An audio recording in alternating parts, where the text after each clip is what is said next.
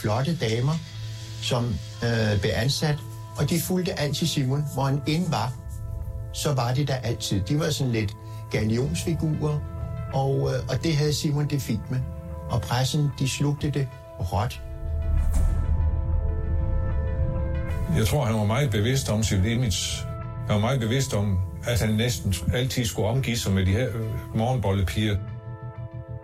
Det var ligesom blevet en del af hans identitet udad til, det var, at der var altid unge piger omkring Simon Spies. Men, øh, vil du forklare helt præcis, hvad de, piger, hvad de piger, du ansætter til din villa i Rungsted, de laver?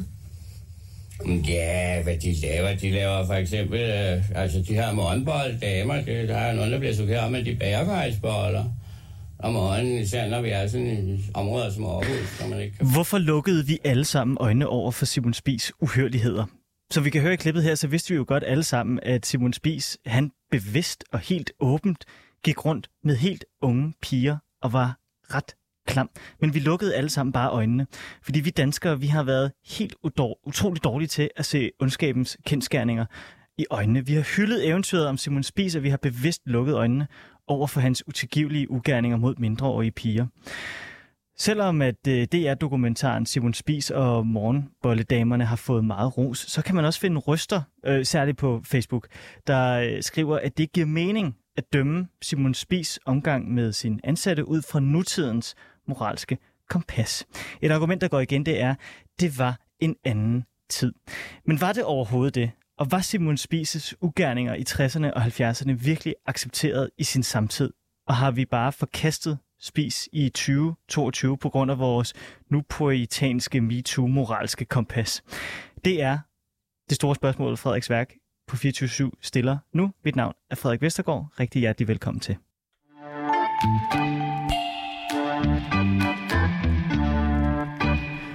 Mette Byriel Thyssen, velkommen til. Tak skal du have. Du er museumsinspektør på Nationalmuseet, og så er du øh, historiker med øh, speciale i blandt andet seksuel frigørelse, ligestilling og seksuel historie. Jeg tænker, du har haft en ret vild uge. Altså det har sådan været rent en, fagligt. Øh, det har været en, øh, en fuldstændig vanvittig uge. Ja, Jeg nåede heldigvis lige at få set dokumentaren øh, mandag aften, ja. og så, øh, så tirsdag, fra tirsdag gik det altså øh, amok. Hvordan har du haft det sådan ud fra dit, øh, dit faglige øh, historiker-standpunkt, øh, når du har set alle de her debatter rulle i løbet af ugen om diskussion mellem øh, ja, alle dine spidskompetencer, historisk, reproduktion, seksualhistorie, moral i 2022 kontra dengang?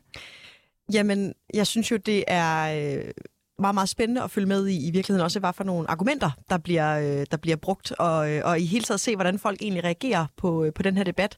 Og igen måske også øh, fornemme, hvordan er det, at de forskellige generationer også har øh, tendens til måske at se de her ting på, på lidt forskellige måder, med nogle lidt forskellige briller på. Ja, fordi jeg fandt et, øh, face, en Facebook-kommentar Mhm. på øh, et øh, opslag, som journalist øh, Bo Østlund havde lavet, hvor han mere snakker om dokumentaren. Men der var så en tidligere spisansat, som sagde, lad nu være, det var en anden tid. Og det var altså en kvinde, som havde været ung dengang. Mm. Øh, hvordan ser du sådan, hvad skal man sige, folk, der var produkt af, eller der kom fra 70'erne og, og 60'erne, reagere i forhold til folk fra 90'erne og, og 0'erne? Jamen jo netop med den her dels, øh, selvfølgelig en, måske en, en, en argumentation om, at nu har manden været død så længe, øh, lad ham nu hvile i fred. Mm. Øh, dels den her med, øh, det var en anden tid, man kan faktisk ikke tage nutidens briller på og, og dømme det, der skete. Øh, hvorimod måske den yngre generation siger, øh, det her med, at det var en anden tid, det kan vi overhovedet ikke bruge til noget. Øh, og, og det er sådan set ikke de briller, vi skal tage på, når vi taler om, om den her sag. Hvil- hvil- Hvilken lejr læner du der? Jamen jeg vil det sige... spurgte jeg meget ledende. Ja, øhm, man kan sige, jeg synes, det er en interessant, øh, interessant argumentation, og hvis jeg sådan må bevæge mig lidt i, i feltet imellem, så kan man sige, du kan ikke bruge argumentationen, det var en anden tid, som en undskyldning eller et forsvar på nogen som helst måde. Men det, jeg alligevel synes, der er værd, det er at sige, at vi kan jo godt bruge historien og netop fortællingen om 60'erne og 70'erne til at være med til at øh, perspektivere og diskutere, hvorfor skete det? Mm. Øh, og det skal aldrig være en undskyldning, men vi kan jo godt bruge det også som afsæt for at sige, hvordan kan vi egentlig også undgå, at det her det sker igen, hvis vi egentlig også bruger vores historie til at lære af fortiden. Præcis, og det er det, vi skal i dag Ja. med det. Og det er derfor, jeg er så glad for, at du, øh, du er her. Men inden vi ligesom, ligesom går ned i kødet på, øh, på, øh, på Spises tid, 60'erne og, og 70'erne, så kunne jeg godt tænke mig at høre, om der er nogle sådan nuancer eller dybder i den her sådan, historiske debat, som du har gået savnet i løbet af ugen, når vi går til, til det her med historisk bevidsthed. Jeg synes i hvert fald, at det er, øh, det er jo tankevækkende, når man også som, som kulturhistoriker ser på det, så synes jeg i virkeligheden, det har været brugt øh, en del. Men igen det her med øh, offrenes historie.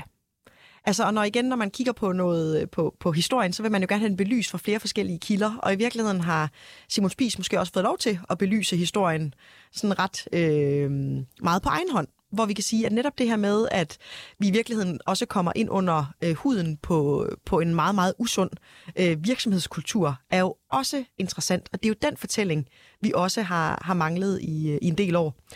Så synes jeg egentlig også, det er interessant, at der jo blandt andet også har været nogen ude at sige det her med, at man har jo egentlig forsøgt tidligere mm. øh, at få den her historie frem, men at der simpelthen ikke har været øh, grobund for det. Ja. Så jeg synes også, man godt kan sige, måske der er jo også noget i, i, i altså timing i den her historie. Var den her historie kommet frem måske for bare fem år siden, så, så, så havde reaktionen været, været en anden. Og netop efter øh, alt det, vi har oplevet med MeToo, øh, så er vi altså øh, på mange måder øh, bedre stillet til også at indgå i øh, en debat omkring øh, krænkelser og grænseoverskridende adfærd.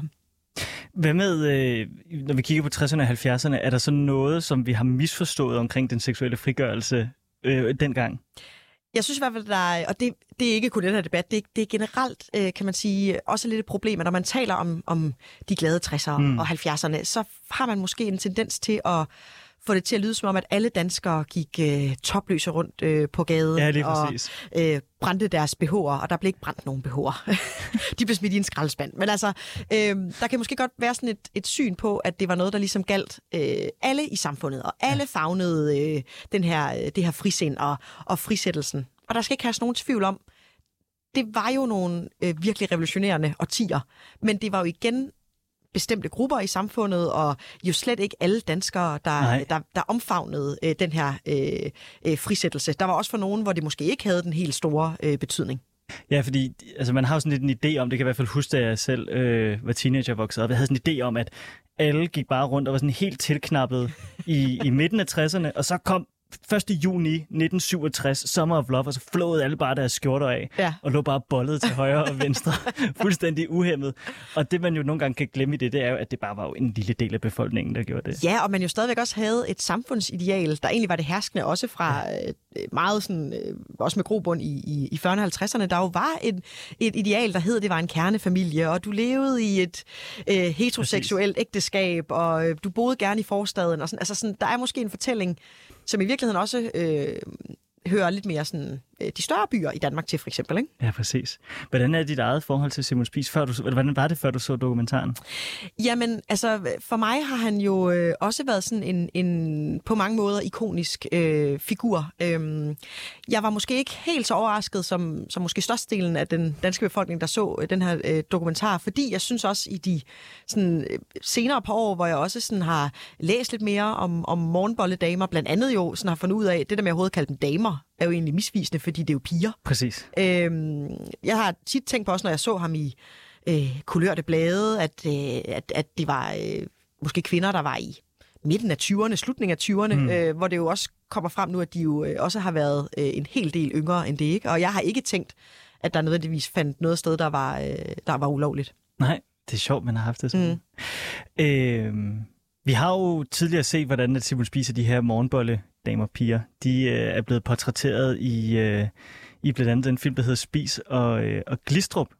Og øh, vi skal tale om, om, hvordan vi har forholdt os til ham igennem vores populærkultur øh, mm. senere med det. Men jeg vil godt tænke mig lige at spille et klip fra, øh, fra traileren til filmen, bare for at vi ligesom kan få... Øh, fordi vi få, få et, et, et, et, øh, et blik for, hvordan at vi har, har dyrket ham som en skør, sjov ekscentriker, og så ved villig til at lukke øjnene for alt det andet. Prøv at høre her.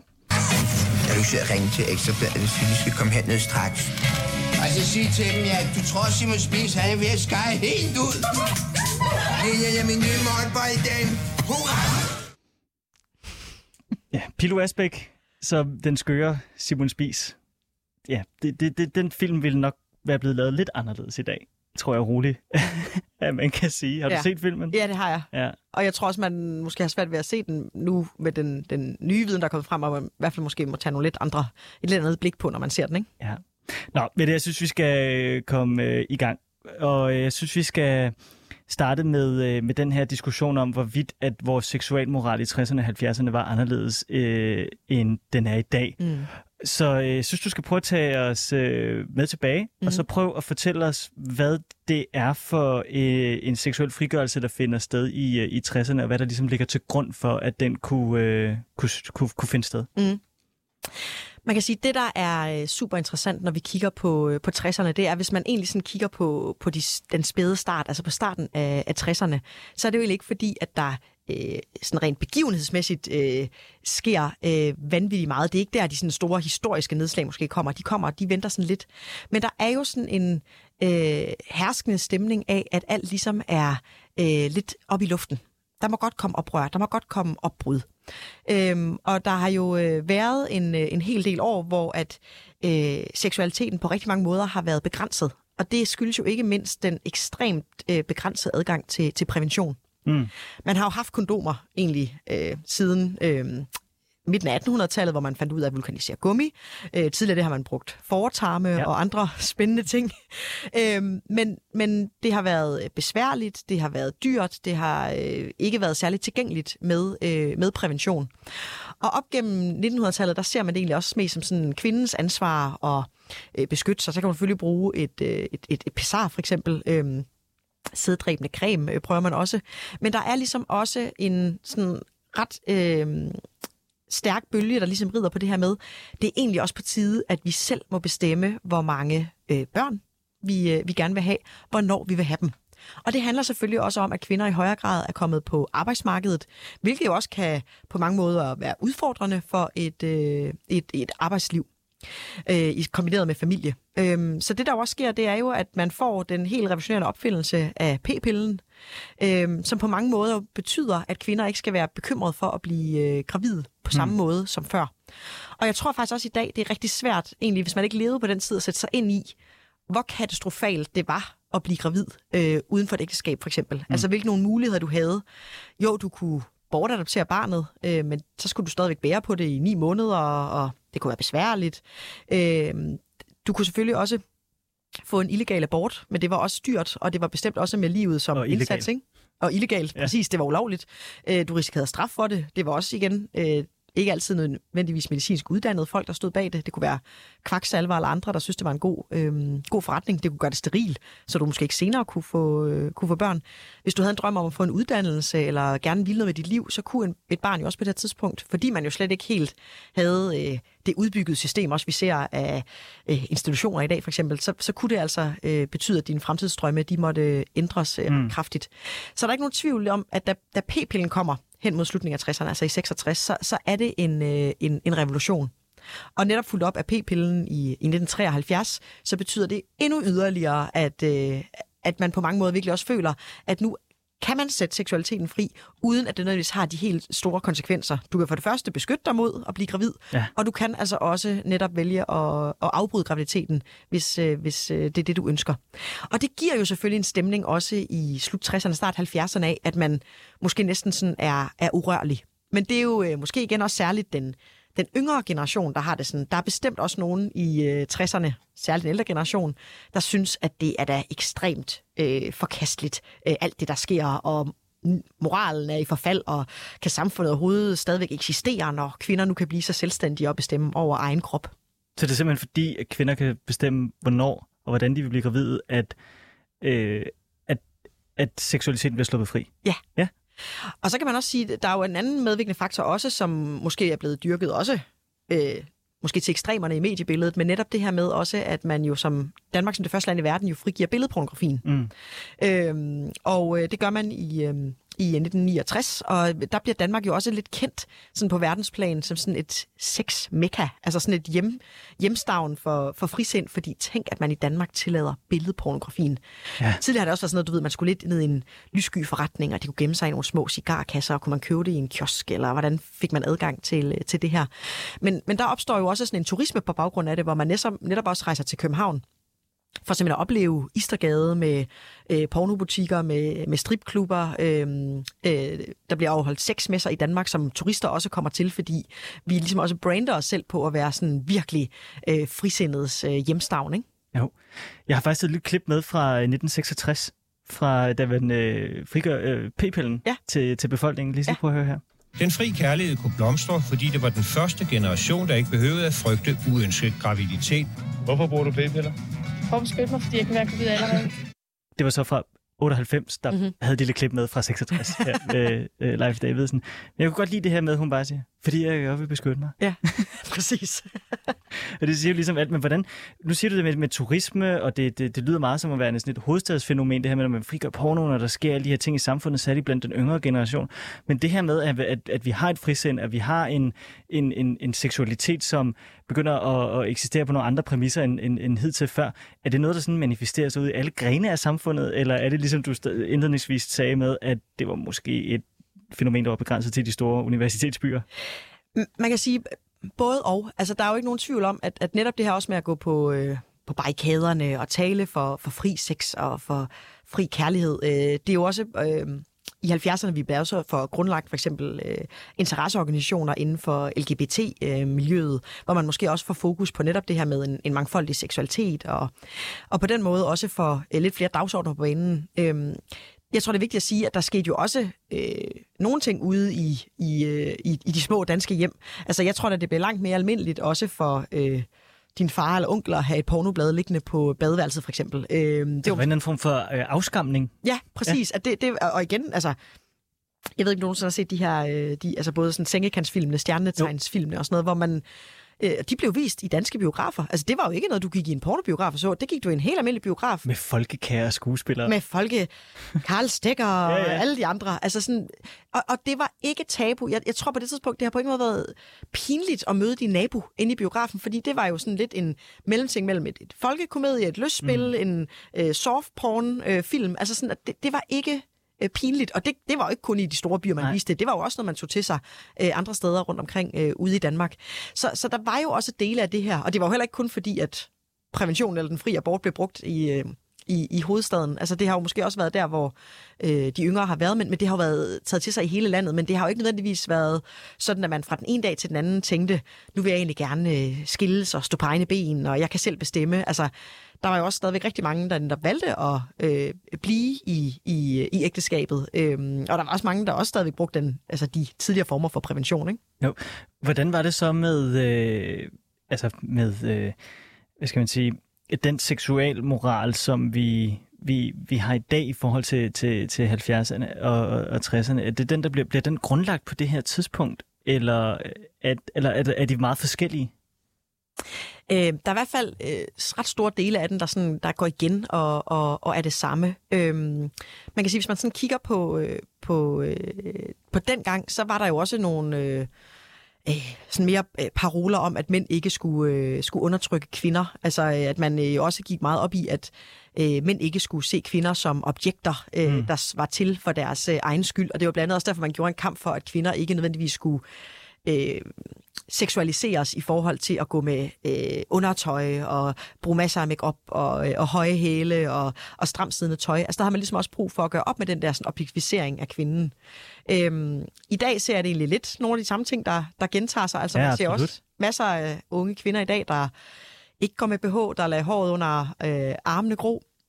Øh, men det, jeg synes, der er øh, interessant, det var det, der ligesom var en måske større provokation dengang, øh, og hvor man måske også havde en fornemmelse af, eller sådan, hvis man nu var en, altså, hvis du var rigtig feminist, så gik du altså ikke med makeup. Øh, det var svært at være rigtig feminist og, og holde fast i de her ting. Mm. Hvor jeg ser det som om i dag, er der en øh, større diversitet og mangfoldighed i forhold til, jamen jeg kan sagtens øh, gå med makeup, høje hæle, øh, kunstig negle og være, være feminist. Altså der er det blevet et meget bredere øh, udgangspunkt, kan man sige. Ja, og hvad kan jeg sige, det er så et fjerbølgefeminisme, du, mm. Du, du Mm. refererer til her.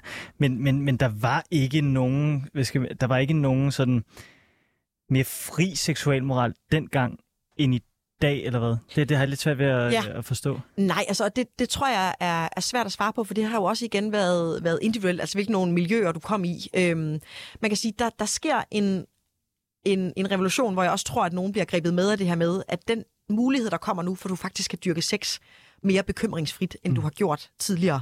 Det, det skaber måske også en grund for et miljø, hvor du har, for eksempel havde flere sexpartnere.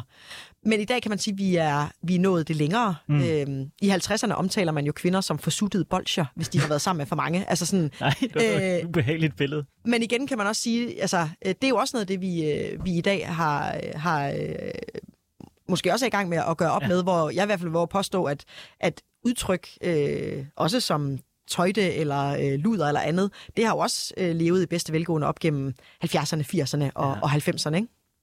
Så når Simon Spies han render rundt med alle de her meget unge kvinder, som er meget let påklædte og, og, og profilerer sig ved det i pressen, så er det på en måde et produkt af den tidsånd, der er. Det, det er ikke forkert at sige. Nej, og jeg synes også det her med, jeg, jeg tror ikke, der er nogen tvivl om, at man jo også har dyrket Simon Spies som sådan selve symbolet på det danske frisind. Mm, ja. Tænk, at han kan komme med et entourage af nøgne damer. Mm. Altså tænk, at han også øh, kan have sex nærmest for rullende kamera, ikke? Eller, sådan, eller ja, hvad for, for fotograferne. Øh, tænk, at han kan tale så bramfrit og åbent om sin, øh, sin, øh, sin seksuelle lyst. Øh, på mange måder har det jo passet, i hvert fald det billede, han giver ud af til, forstår mig ret, øh, godt til tiden. At ja. folk har synes, at her var der en mand, der ikke havde øh, nogen hæmninger, var øh, ekscentrisk og var underholdende. Og det er jo den facade, man også ligesom har gemt sig bag, ikke? Og, og de ting, som så skete samtidig med, som var alle de her forfærdelige ting, de havde heller ikke været okay på det her tidspunkt. Jeg tror, det er vigtigt at sige, at vi, vi, øh, vi dømmer dem hårdere i dag, end man ville have gjort på den måde, selv hvis de var, selv hvis de var kommet frem. Selvfølgelig havde det affødt, øh, øh, affødt reaktioner, men, men også bare for at sige, altså, der er rigtig mange gråsider øh, og mørke kapitler øh, ved 70'erne, som mm. mange måske ikke er klar over. Altså sådan noget som, øh, nu snakker vi om, om billedpornografien, altså børnepornografi, mm. er, er lovligt i Danmark på det her tidspunkt.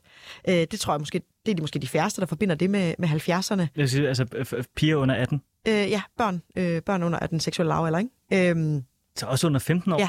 Nej. Øh, øh, dyresex øh, er, er, er lovligt. Der er også mange beretninger om netop i, øh, i, øh, i øh, pornomiljøet, også om, hvordan folk bliver behandlet, hvordan de bliver øh, underbetalt, hvordan de ikke øh, har nogen rettigheder. Mm. Og det er måske en lidt anden side også af den der øh, meget sådan glorificerende fortælling om, at vi er et land, der øh, på alle måder ligesom øh, sætter seksualiteten fri. Men, men bare fordi man sætter seksualiteten fri, så er pædofili jo øh, aldrig været lovligt? Nej. Så hvorfor var det okay? Jamen, det var okay, at man, fordi man igen havde en anden opfattelse af det her med, øh, med børn og seksualitet.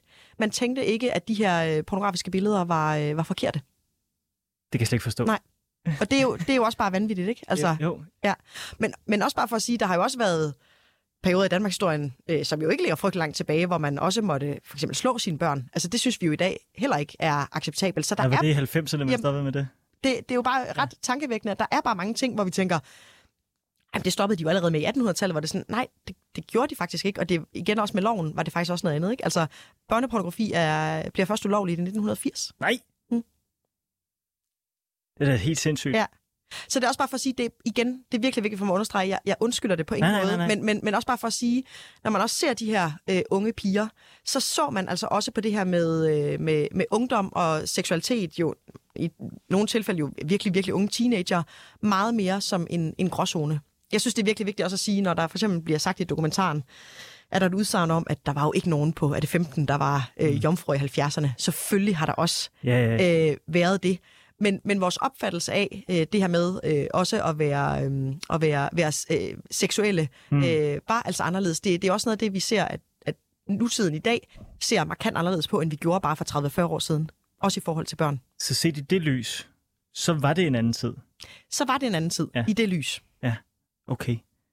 Det, det overraskede mig faktisk alligevel. Så, så, men, men, men i, i dokumentaren, der ser vi jo også, hvordan at der er øh, lovparagrafer, der, øh, der forbyder øh, grooming, for eksempel, ja, ved, ja. ved sex til hensigt. Ikke? Jo. Øh, så, så, så der var vel også en del af lovgivningen, som synes, at det, som Simon Spies rendte rundt og gjorde, selvom man havde et andet syn på alder og seksualitet dengang, at det var forkert. Ja, selvfølgelig, og du måtte ja. jo heller ikke være sammen med nogen under den seksuelle lav. Altså, nej, nej, det, det var nej, jo heller ikke lovligt. Nej, nej. Men igen tror jeg også det der med, der har ikke øh, nødvendigvis været den samme opmærksomhed på, at det var øh, forkert. Okay, ja. Er rystende? Ja, bestemt. Det er sådan nogle snakke der, hvor man nogle gange, du ved, nogle gange kan man godt, som, især hvis man er meget historieinteresseret, mm. Mm. tænke, nej, skulle jeg have levet dengang. Altså. Ja. Det, nej. nej, nej, bestemt ikke. Altså, Øh, nu hvor vi snakker om det her med øh, det, det moralske kompas i 60'erne Mm. og i 70'erne, så har jeg fundet et øh, klip fra en radioudsendelse fra øh, Danmarks Radio i 1969, hvor at den daværende politiadvokat for Københavns politi, Biver Vilke, han øh, udtaler sig om øh, effekten, altså konsekvensen af øh, pornoens og, øh, og, seksuel, øh, og sexens frigørelse i 60'erne, og hvordan det kan have en indflydelse på, øh, på de unge. Og det er altså for 69, det her klip, vi skal høre nu. Og så glæder jeg mig meget til at høre, hvad du synes om det, fordi... At... Ja, det tager vi bagefter. Mm-hmm. Nu kommer Biver Vilke. Jeg synes altså ikke, man kan sige, at sæderne er gået i forfald, for jeg tror simpelthen, at unge mennesker lever nogenlunde, som de har gjort tidligere. Måske er altså med den frigørelse, der ligger, at man ikke behøver passe helt så meget på, som man må. Så. Og det synes jeg i og for sig er udmærket. Man kan vel nok sige, at der er visse grupper, der har fremhævet det seksuelle så stærkt, og også visse blade, og der er kommet så mange billeder, der i og for sig er kvindefaglige, den måde, de bliver udstillet på, at man har ligesom trængt kvindens andre funktioner også, moderskab, vi taler om, lidt vel rigeligt i baggrunden. Og det vil jeg da egentlig tro, at der nok kunne komme en vis reaktion på. Jeg tror da ikke, vi får forbud mod pornografi igen, men jeg vil tro, at der måske nok kom en vis kvalme fornemmelse ved pornografi og sådan en vis reaktion mod de blade og de kredse, der alt for stærkt har fremhævet det seksuelle på andre kvindelige helskærs bekostning. De har fremhævet det seksuelle på andre kvindelige egenskabers bekostning. Moderskabet. Moderskabet. øhm, altså, lige da jeg hørte det her klip første gang, så troede jeg egentlig, at han sagde, at de mennesker, som havde fremstillet de her kvinder på den her øh, måde, som de gjorde i pornografien på det tidspunkt, at de ville på et tidspunkt skulle stå til regnskab for, for, øh, for det, de ligesom havde gjort. Ikke? Mm. Men nu lyder det mere, som om han er bitter over, at kvinderne ikke er, som de var engang. Ja. Øh, men jeg synes nu alligevel, han har en lidt interessant pointe i, at der er en fremstilling her, som han synes er, okay, så kan det godt være, at vi kan blive enige om, at moderskabet mm. ikke er Mm. ideelt mm, øh, i dag, ikke? men, men, men sådan, har, har Biver Vilke fra 69 her, synes du, han har en god pointe i forhold til den måde, man har set på, øh, på de kvinder, der øh, lavede øh, de her film? Ja, det synes jeg bestemt, og jeg synes jo også, at det er, det er interessant, at han også siger det der med, altså, han lyder jo næsten som om, han også tænker sådan, det vil, det vil komme så meget over, at folk var kvalme, og de, øh, de ligesom får nok. Øh, det kan være, fordi det, det tager en del år, øh, før, det, før det ligesom kommer. Der er jo ret mange år, hvor man også øh, meget i bybilledet og sådan noget, også bliver konfronteret netop med, øh, med, med pornografi. Øh, Mm. Og det er jo også noget af det, man øh, stadigvæk også debatterer i dag. Altså, hvor meget skal man egentlig, øh, hvor meget skal man egentlig øh, udsættes for? Ja. Men, men, men det her med, at der kommer en eller anden form for sådan kvalme omkring det, hvornår indtræffer den? Jamen, det er jo svært at sige, fordi i virkeligheden er det jo også det her med, at, at pornoen jo også øh, indtager nye former, altså, øh, og netop måske igen bliver en, en lidt anden affære, da man får internettet for eksempel, altså som åbner op for et, et helt nyt marked, som jo ikke er så meget in your face, men også måske mere bliver en sådan individuel ting. Der kan man også se, der begynder det jo også at dale netop med sådan nogle altså sex øh, øh, biografer og, og shows og alle sådan nogle ting, fordi man jo ligesom får en, en platform der for eksempel. Men en decideret øh, kvalmegrænse, tror jeg ikke, man kan, sådan, man kan sige. Det, det, den indtager ligesom nogle andre former.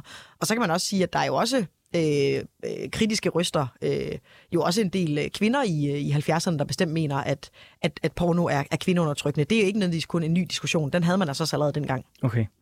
Jeg kan også afsløre, at Biver Vilke i samme program øh, snakker om, at øh, efter hans kone er begyndt at arbejde, så har hun ikke så meget tid til at lave mad med derhjemme.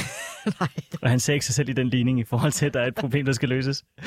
Øhm, men, men for lige at, at runde den, den her sådan, tidsånd af med det. Man kan godt sige, at det var en anden tid. Og der var en anden ånd, der eksisterede. Men det, som Simon Spies gjorde, var ikke okay set med datidens øjne. Man så det bare på en anden måde. Ja. Ja. Præcis. Og igen vil jeg altså virkelig også slå et slag for det der med, at man havde også som nation en interesse i at dyrke, øh, kan man sige, sådan idealet på, hvem, hvem er det så, vi ser som ja. sådan nogle fremherskende frisinds øh, øh, fader, ikke? Og, og der blev Simon Spies jo også hyldet som en af dem, fordi man synes, at han var da simpelthen så bramfri, og det var da øh, befriende. Mm. Nu synes jeg, vi skal prøve at, se lidt mere på, øh, på, på den tid, som, eller den, den tid, som, øh, som, som Simon Spies han, øh, blev, øh, blev hyldet i. Mm. I forhold til, hvordan vi har, øh, har behandlet ham igennem tiden.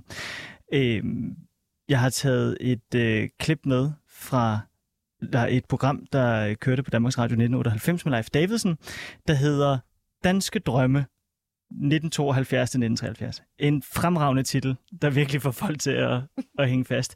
Men prøv at høre, hvordan at øh, charterturismen og, og tidsånden og Simon Spies blev beskrevet i 98. Gerne se på en rejse til Mallorca. Ja. Har de noget der? Hvornår skulle det være? Danskerne ville rejse, og de ville rejse til Spanien, og det skulle være billigt. Det forstod en atypisk dansker, der ved at være mere flippet end selve tiden, at gøre tidsånden til en karikatur skabte ubetalelig gratis reklame for sig selv. Danskerne har altid haft en del til overs for den virkelige ekscentriker. Simon Spies boede i Villa Fjolle, holdt noget, han kaldte morgenbolledamer, og sendte en kvart million danskere sydpå om året. Det havde gjort ham til en af Danmarks rigeste mænd for at gøre noget, han egentlig synes var menneskekærligt. Ja, jeg synes i høj grad, det er noget, der er værd at gøre. Det er, at vi blander folkeslagen, og, og folk lærer hinanden at kende, og selv kromosomerne bliver jo blandet i vist tilfælde. Det er sikkert kun at det gået på denne lille planet, vi er på. Danskerne rejste efter fire S'er. Sol, sprut, smøger og sex. Charterturismen havde forrygende år i 70'ernes begyndelse, indtil olien blev dyr. Simon Spies sad på markedet sammen med præsten. Ja, og så øh, kommer oliekrisen, og så bliver alting kedeligt. Mm. Øhm, hvad er dine umiddelbare tanker med det, når du hører, hvordan at, øh, Simon Spies og, og at hans tidsånd den Altså- altså, bliver fremstillet i 98? Det er bare udtrykket at holde morgendamer, ikke? Ja. Altså, det er jo i sig selv dybt problematisk, ikke? Jo. Altså, det, det, at holde morgendamer, ikke? Øhm, det er jo interessant, fordi øh, vi har jo som samfund også godt kunne lide, og øh, vi kan godt lide fortællingen om underdogs, ikke? Vi kan Mm. godt lide fortællingen om nogen, der måske har, har oddsene imod sig, og alligevel klarer den. Og det kan man jo også sige, det er Simon Spies også, mm. på mange måder, ikke? Han kommer øh, ikke fra, øh, fra særlig meget, og øh, bygger sig op til at blive en ekstremt øh, rig mand, som til med formår at demokratisere i ferieformen, så helt almindelige danskere kommer på ferie, øh, giver masser af penge til, til velgørenhed. Øh, så på den måde kan vi også godt lide fortællingen om ham, øh, som ham, der ligesom også på en eller anden måde øh, tilgængeliggør øh, charterturismen og ferien for helt almindelige danskere. Ja. Og det er jo interessant, fordi jeg synes jo, at den fortælling øh, holder jo stadigvæk, men det vil være svært at tage den fortælling solo, uden ligesom at have de andre ting med i, øh, i bagagen, som vi ved nu. Hvad synes du det der med, at han, han formåede at gøre sin egen tid til en karikatur og gøre den flippede tid endnu mere flippet? Vil det forestille mig, at man i 70'erne ikke synes, at man levede en flippet tid, eller hvad? Jeg, jeg tror faktisk godt, man, øh, man vidste godt, man stod over for noget, der ville være historisk. Ja. Øhm, man kan sige igen, Simon Spies tog det jo ud til ekstremerne. Altså det her med, der var altså ikke andre, der øh, nødvendigvis øh, var klar på at stille sig op fuldstændig splitteravne nøgen øh, foran pressen, eller øh, komme med de her meget øh, private og intime detaljer, som han jo faktisk også, hvis man ser nogle af de interviews, faktisk deler øh, om sig selv. Der vil stadigvæk også være en del, også i 70'erne, der mener, at der er også noget, der hører øh, privatlivet til, ikke? hvor der har han jo virker det som, ikke nogen øh, hæmninger. Nej, så han tog ligesom også, han tog jo tiden til ekstremerne. Han, han tog jo også nogle af de øh, tendenser og bølger, der rørte sig, og så tog han dem ligesom hele tiden nykket længere ud. Og det er jo også det, vi ser, der virkede ekstremt godt i pressen. De var jo vilde med, at man altid vidste, at der var en historie, fordi han var jo villig til at også at gå ret langt med sig selv. Ikke? Men hvorfor har vi så ikke i dag kunne adskille, hvordan en spis han, han var privat, og hvordan han så var øh, offentligt? Jamen jo primært, fordi vi ikke har fået de her historier. Altså, øh, jeg tænker da også for, for dem, der er medvirket i dokumentaren, for dem, der sidder derude, jeg tænker da, det må hver gang, at der må være kommet noget, hvis man har brugt Simon Spies i reklamemateriale, hvis der er kommet mm. en film eller et teaterstykke eller sådan noget, så må man da også have siddet og tænkt, øh, at man havde brug for at få den anden øh, fortælling øh, på banen. Men alle de her ting, der også har været omkring ham, har jo også været succesfulde, så folk har jo også været interesseret i at gå ind populært, øh, kulturelt og dyrke den øh, fortælling om ham, der ligesom herskede os, som medierne var med til at skabe. Ikke? Men den her øh, måde, som Leif Davidsen han øh, portrætterer 70'erne på, ja, så lyder det som om, at det var sådan en ekstrem hysterisk tid. Og hy- med hysterisk, så mener jeg, at nu skulle man fandme give den gas, fordi man havde aldrig nogensinde oplevet så meget velstand før i, øh, i, i det moderne menneskes historie. Så nu skulle den satme bare have, have gas med sprut og smøger og, øh, og, og sex og sol. Og er det fordi, at vi, altså, kommer jeg til at banalisere det lidt, men er det fordi, vi bare var så hysteriske dengang i 70'erne, at vi ikke var villige til at, øh, at se, hvad at Simon Spies han gemte på noget mørkt, fordi vi bare synes, det var fedt. Det var fedt det hele. Der herskede i hvert fald også sådan en eufori omkring, at, at nu var der altså mulighed for at, øh, at, øh, at, at slippe seksualiteten øh, mere fri, øh, mere løs. Så kan man også sige, hvordan skulle det komme frem på det tidspunkt? Vi har jo hørt omkring øh, kvinder, der for eksempel gik til pressen og prøvede, prøvede at få deres historie frem. Det var man ikke interesseret i, fordi Nej. at de her journalister jo også kunne komme på ferie, og de kunne drikke sig fuld i, i en bar Simonade og sådan nogle ting. Ikke? Altså sådan, så det har jo også på den måde været, hvordan skulle de komme frem, hvis pressen ikke var villig til at, øhm, og, øh, og, og ligesom komme frem med dem. Det kan jo også, det har vi også set i MeToo, det kan jo være rigtig svært, også som, som ene kvinde måske, at stå frem mm. og fortælle øh, den her historie. Vi har også hørt, at rigtig mange af de her kilder jo heller ikke har haft lyst til at stå frem i forhold til det kæmpe empiriske materiale, man faktisk har arbejdet med. Der er stadigvæk en del i dag, der faktisk ikke har lyst til at stå frem. Netop også fordi man kan frygte at være øh, offer for den her sådan, folkedomstol, ikke? Ja, altså Danmarks Radio har jo talt med over 200 kilder, ikke? Jo. Og 10 af dem stiller op i dokumentaren. Ja, præcis. Ja. Ja. Så øh, i forhold til, til, til tiden der, så, så, så var der heller ikke måske, måske sige, en, en, en lyst til at se bagsiden, fordi man også gerne ville have det sjovt. Ja, og jeg tror på det tidspunkt, man, man, man, man dyrkede så meget forestillingen om, at, at det gik godt, ikke? Altså, vi var et jo. land på mange måder, der var i, øh, i, øh, i udvikling. Der var, øh, der var velstand, som du sagde, ikke? Øh, der var øh, fokus på ligestilling mellem kønnene. Der var fremskridt inden for øh, seksualiteten. Man kunne leve et, et friere liv. Øhm, man begyndte også, altså sådan noget som social mobilitet, igen det her med mm. historien om Simon, altså der, der var heller ikke mange, der nødvendigvis øh, gjorde noget andet, end ens forældre gjorde. Det begyndte der også at komme fokus på. Man kunne faktisk godt, man kunne blive noget andet, end, end det ens forældre havde været, og man kunne egentlig godt turde også måske drømme om noget, et andet liv, end det ja. man øh, var vokset op i, ikke? Men så var systemet så bare ikke til, at man kunne fortælle, når man så blev misbrugt. Nej, og jeg synes jo også godt, man, man, man kan jo også godt vente den om. Jeg synes også, når man tænker over det, det kan være øh, fuldstændig vildt, at vi også for eksempel har set nu på for eksempel TV2, hvad det er for en kultur, der har, der har hersket der. Der kan man også sige, jamen, det er jo ikke engang tilbage i 70'erne. Det har foregået jo øh, inden for de sidste 10 år også, uden øh, nogen har gjort, øh, gjort noget ved det, eller, eller, øh, eller stoppet op. Ikke? Altså, der skulle også en dokumentar til, ja. øh, før der ligesom er begyndt at ske noget der. Ikke? Men, men det, når, når Simon Spies så gjorde alle sine ugerninger mere eller mindre i det åbne, mm-hmm. og inviterede pressen helt indenfor i sit soveværelse. Øh, og han skrev jo åbent om, øh, om polygami og altså flerkroneri ikke? Mm, I, ja. i, i, i, i, i, i sin bog. Sådan. Øh, hvorfor tror du, at pressen har ville løbe med det, for, altså, i stedet for at løbe med, øh, med, med pigernes historie? Fordi det var en sindssygt god fortælling. Og han... Men en bedre fortælling end den anden? Ja, det tror jeg faktisk på det her tidspunkt utroligt nok. Jeg, jeg tror, man øh, på mange måder også havde brug for at dyrke det her med, at her var der altså en, øh, der var villig til at øh, dyrke sit, øh, sit, sit image, øh, gå meget, meget øh, langt. Øh, og igen, så tror jeg også det her med, at pressen har jo vidst, hvordan skal vi tjene penge? Jamen det skal vi nok ved, at det er øh, Simon, der taler. Jeg synes jo også, det er tankevækkende. De her kvinder, de optræder jo også kun for eksempel med deres fornavne i, øh, i artiklerne om dem, ikke? Eller sådan, ja. øh, og, og det er jo også lidt interessant, ikke? At man som sådan heller ikke har dem som en, en kilde, ikke? Øhm, øh, hvordan så man på, på, på misbrugte kvinder dengang? Nu sagde du, i 50'erne, der så man på kvinder, som havde været sammen med, med mænd mere end en. Mm. Det var et, øh, et, et, du sagde et oversuttet bolsje? Øh, forsuttet bolsje, forsuttet ja. bolsje. Ja. Hvordan så man på det så i 70'erne? Jamen, der begynder også virkelig at, at, at ske, nogle, øh, ske nogle, nogle andre ting i forhold til, at man jo også øh, gerne kigger mere på offrene. Men igen vil jeg også bare sige, 70'erne var jo ikke nogen brydningstid inden for det. Altså, der findes øh, nogle håndbøger i medicin fra for eksempel 1940'erne, hvor en overlæge slår fast, at en kvinde, hun kan jo ikke voldtages.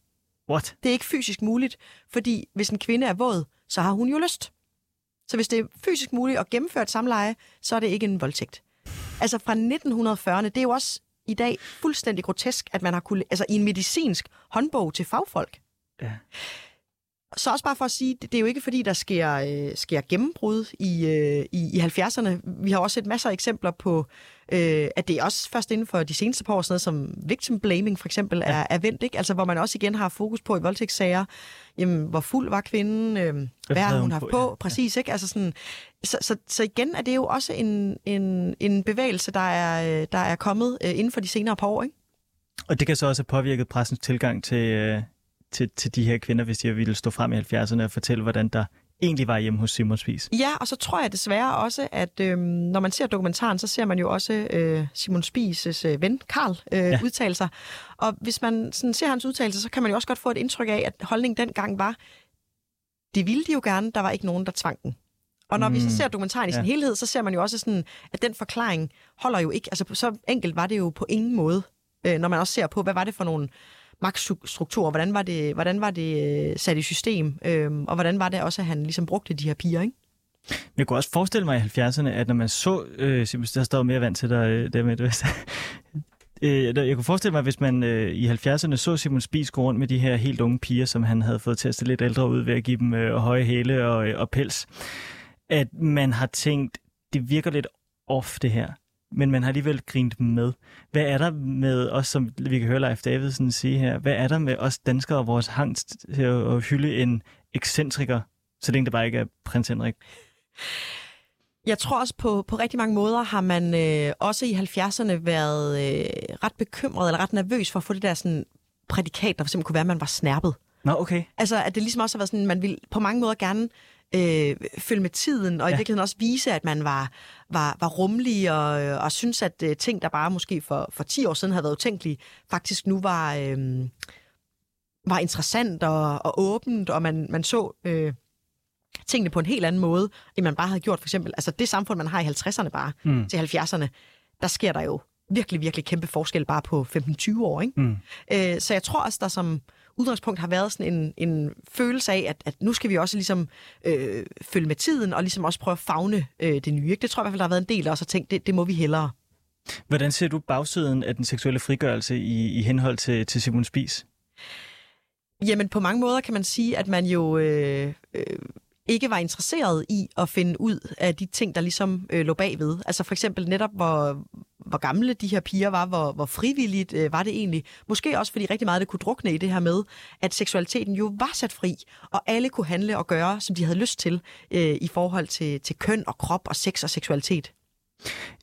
Jeg har taget et øh, klip med til dig igen, i forhold til, hvordan vi har, har set på, på Simon Spies, som vi synes er, er meget sigende. Det er et klip fra øh, et radioprogram fra 1996, hvor der er en række tidligere spisansatte, som øh, taler om, at de øh, vil gerne kæmpe for bedre vilkår. De vil gerne organisere sig i fagforeningen, de her stewardesser, og det synes Simon Spies ikke var øh, særlig fedt. Og så her er to tidligere spisansatte, som, øh, som taler om Simon Spies og hans forhold til fagforeninger.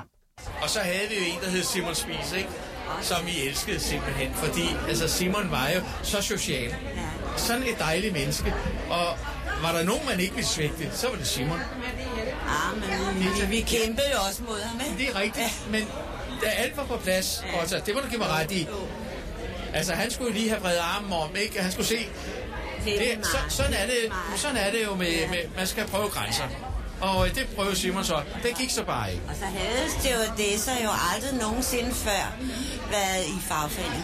Det var jo noget helt, helt nyt, at vi gjorde det, ikke? Det var slet ikke... Og Simon brød sig jo ikke så meget om fagforening. Det der med, at folk var organiseret, alt det der, det brød han så ikke så meget om. Men han var så social. Var så social. Han ja. var så social og så sjov. Ja. Og grunden til, at jeg har taget det klip med til dig med det, det er, fordi jeg har en idé om, at det er simpelthen grunden til, at vi har været villige til at lukke øjnene for Simon Spies i så mange år. Ja. Tror du, det er rigtigt? Jeg, jeg tror, det er fuldstændig korrekt, ja. Ja.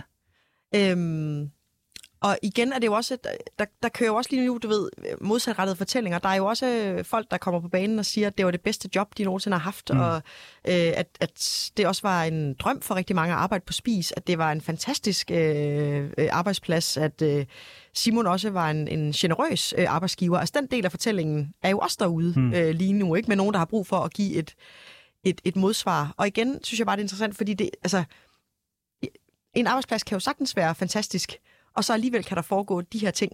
Men det er jo vigtigt, at det med en fortælling om, det er en god arbejdsplads, ikke ligesom bliver sådan en godtaget undskyldning for, at på den måde var det jo også måske okay, at det andet øh, fandt sted. Ikke? Altså, Jo, jo. Og jeg synes jo også, øh, når man også dykker lidt længere ned i historien, så viser det sig jo også, at øh, Simon Spies jo rigtig tit var med til også at ansætte de her pigoliner. Mm. Altså forestil dig hvilket som helst andet firma, hvor den allerøverste chef, han er med til at ansætte øh, nogen allerlavst nede i hierarkiet. Altså ja. det i sig selv er jo også ret tankevækkende, ikke? Altså, Jo. fordi han jo også netop havde en seksuel interesse i dem, ikke? Bør vi have dårlig samvittighed over, at vi har lukket øjnene for, for sådan noget her i, øh, i så mange år? Fordi det er noget af det, jeg synes, der står tilbage, når man har set dokumentaren ja. og set diskussionerne. Det er, det er så nemt at, at, at henkaste sig til forarvelsen, men det, der, der kræver arbejde, det er øh, den der selvrealisering med, hvorfor var vi villige til øh, at lukke øjnene? Ja, Vi skal jo ikke gå rundt og have øh, kronisk dårlig samvittighed som folkefærd, men jeg synes, den her dokumentar på alle måder maner til eftertanke hos os alle sammen.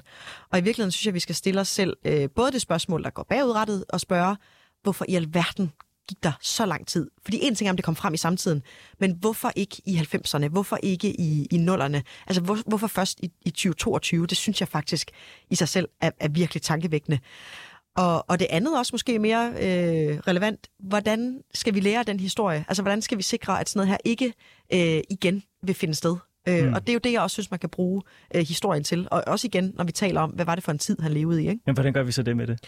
Åh, oh, jamen, det er jo det gode spørgsmål. altså, man kan sige, at i dag øh, er der jo også en helt anden øh, øh, bevågenhed igen også på, hvordan hvordan er en, øh, en virksomhedskultur for eksempel? Altså, øh, der har været fokus på netop sådan noget som, som arbejdsmiljø, på, øh, på magtstruktur, på krænkelser på arbejdspladser i et helt andet omfang. Det var ikke noget, der fyldte specielt meget i 70'erne, kan jeg godt afsløre det her med øh, sexikane og krænkelser på arbejdspladsen. Øhm, og så vil jeg også sige, at jeg tænker jo også, at der er sket en, en, et ret stort skift i, hvordan øh, unge mennesker også på mange måder bliver, bliver sendt ud i verden. Mm. Øhm, I dag har vi jo også, nu hørte vi, at det måske også ofte var øh, fra mindre øh, bemidlede familier, at øh, de her piger øh, jo kom og måske havde en drøm om at og øh, netop få, øh, komme ind til spis og, og få et godt job, eller et springbræt til noget andet, eller, eller noget større. Øh, og så skulle man så øh, søge efter pure unge piger og have forældrenes øh, underskrift. Jeg tror ikke, der er en eneste forælder i dag, der ikke vil stusse over et opslag, hvor man skrev en, vi søger kun pure unge piger, Mm. øh, og vi, du skal, vi skal også lige have din tilladelse, uden måske egentlig at vide, hvad er det præcis, det her job øh, øh, går ud på. Så man kan også sige, der er jo også et helt andet øh, fundament i dag øh, for unge mennesker, i forhold til for eksempel at gå ud og, og få et job, end der også har været dengang. Ikke? Men, men forældrene i 70'erne har jo også synes, det var mærkeligt. Ja, altså det har de, men, men igen tror jeg også på, på mange måder, at man jo øh, også har set det anderledes. Altså igen, når man hører historier, som har været så forfærdelige med en mor, der giver Ja, ja, sin datter til Simon Spies for et køleskab. Ja. Måske også med forestilling om, at det gode øh, liv i velfærdsstaten, det indbefatter altså et køleskab, nogle af de nye moderne forbrugsgoder. Øh, der tror jeg alligevel også, at der, der er der altså virkelig sket noget, hvor man også har set på, jamen det her med måske en, en, en 14-årig pige første gang skal selvfølgelig ikke være sammen med en mand, der er så meget markant ældre end hende, øh, uden hun selv er gået med til det. Altså det er jo, det er jo synes jeg, er nogle ret vilde historier, hvor jeg både øh, tror og håber på, at det er noget, der øh, vil have meget svært ved at finde sted i dag. Ikke? I øh, går her på øh, radiokanalen, der øh, havde vi i vores kulturprogram Babylon besøg af Erling Groth, som er øh, DR-redaktør på, øh, mm. på Spis-dokumentaren. Og, øh, og han mener, at det er øh, sundt at se på historien med, øh, med nutidens øjne. Mm. Jeg har lige taget et lille klip med, hvor han øh, kommer med den pointe. Og man kan dømme, det skal jeg ikke gøre mig til dommer om, men i hvert fald, at, at debatten er interessant i dag, i en, i en, også ovenpå en MeToo-æra. Det synes jeg i, i høj grad. Synes du, at det giver mening at se de gerninger, som det blev foretaget i 60'erne og 70'erne med det, uden for deres historiske kontekst? Jeg synes, nu, altså det er jo også en fagskade, jeg synes, det er svært ikke at, øh, ja. at se det øh, med historiens briller på, fordi det er jo det, jeg gør hver, hver eneste dag.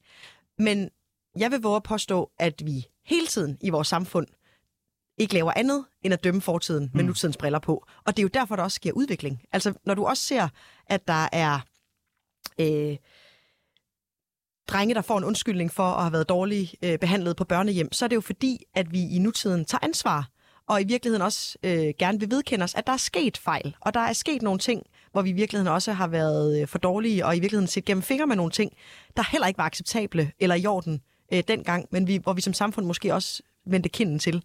Øh, og jeg synes, det faktisk er det samme med, med den her øh, øh, sag, hvor det jo også er, at der har været rigtig mange, der måske også har vidst, der har været rygter, øh, men alligevel har vi øh, ikke rigtig øh, gjort noget ved det, og heller ikke måske været klar til egentlig at anerkende, hvad var det egentlig også for en anden side, der var øh, i den her sag. Ja, og det er jo interessant, fordi det er så svært at anerkende sine egne fejl ja. igennem tiden. Er det, er det så også en reaktion, du så har set i løbet af ugen her? Ja, bestemt. Ja. Øh, og jo igen også... Øh, også fortællinger om, for eksempel da man også lavede øh, teaterstykket om, om, om spis, hvordan man egentlig også gik ind netop og, og, øh, og egentlig måske godt vidste, at de her morgenbolledamer var ret unge, så i stedet for så valgte man at lade nogle øh, meget ældre skuespillere inder øh, spille dem, for ligesom også at give det et, et andet twist og sådan nogle ting. Ikke? Øh, der tænker jeg også, at man for eksempel i dag ville måske have tænkt, hvis man havde den viden om, at det måske var nogle meget, meget i virkeligheden og, og øh, meget upassende unge piger, ville man så have, have lavet det stykke? Altså det, det tror jeg faktisk ikke, man ville gøre. Nej. Og der har vi vel så MeToo-bølgen takket for det.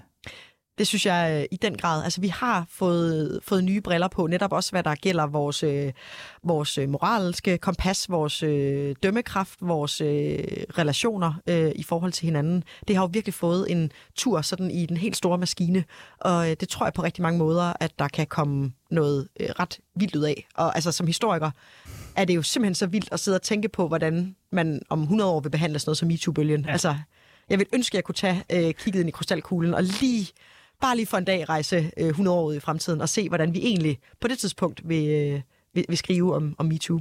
I forhold til, da vi startede vores samtale her med det, Mm. hvor vi snakkede om, at det var p-pillen, og at det var øh, den fri abort, der lagde grundlaget for 60'erne og 70'ernes seksualmoral.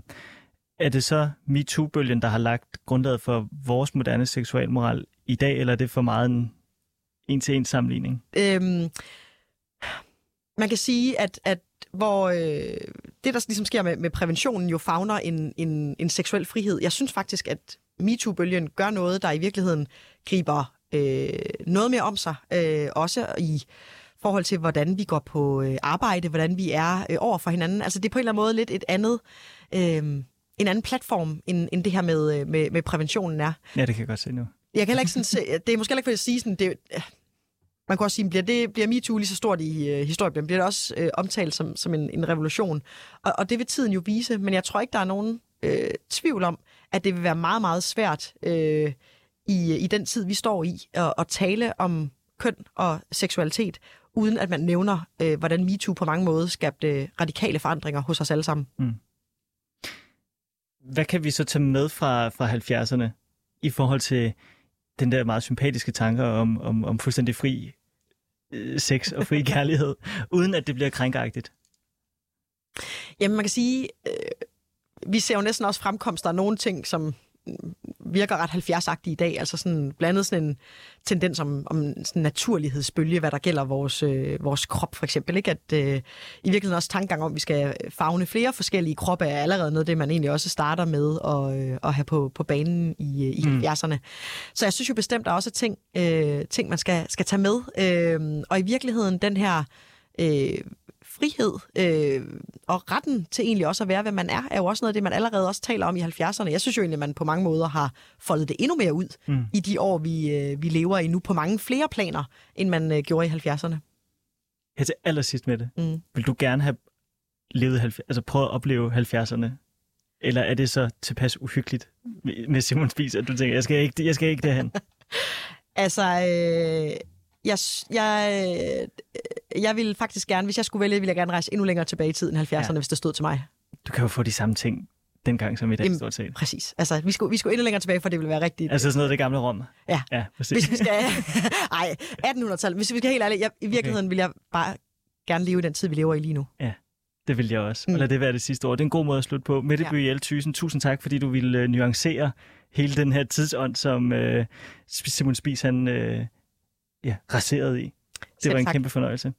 Det var alt for Frederiksværk i den her uge. Jeg er tilbage igen næste fredag. Husk, at du altid kan komme i kontakt med programmet her på frederiksværk 247dk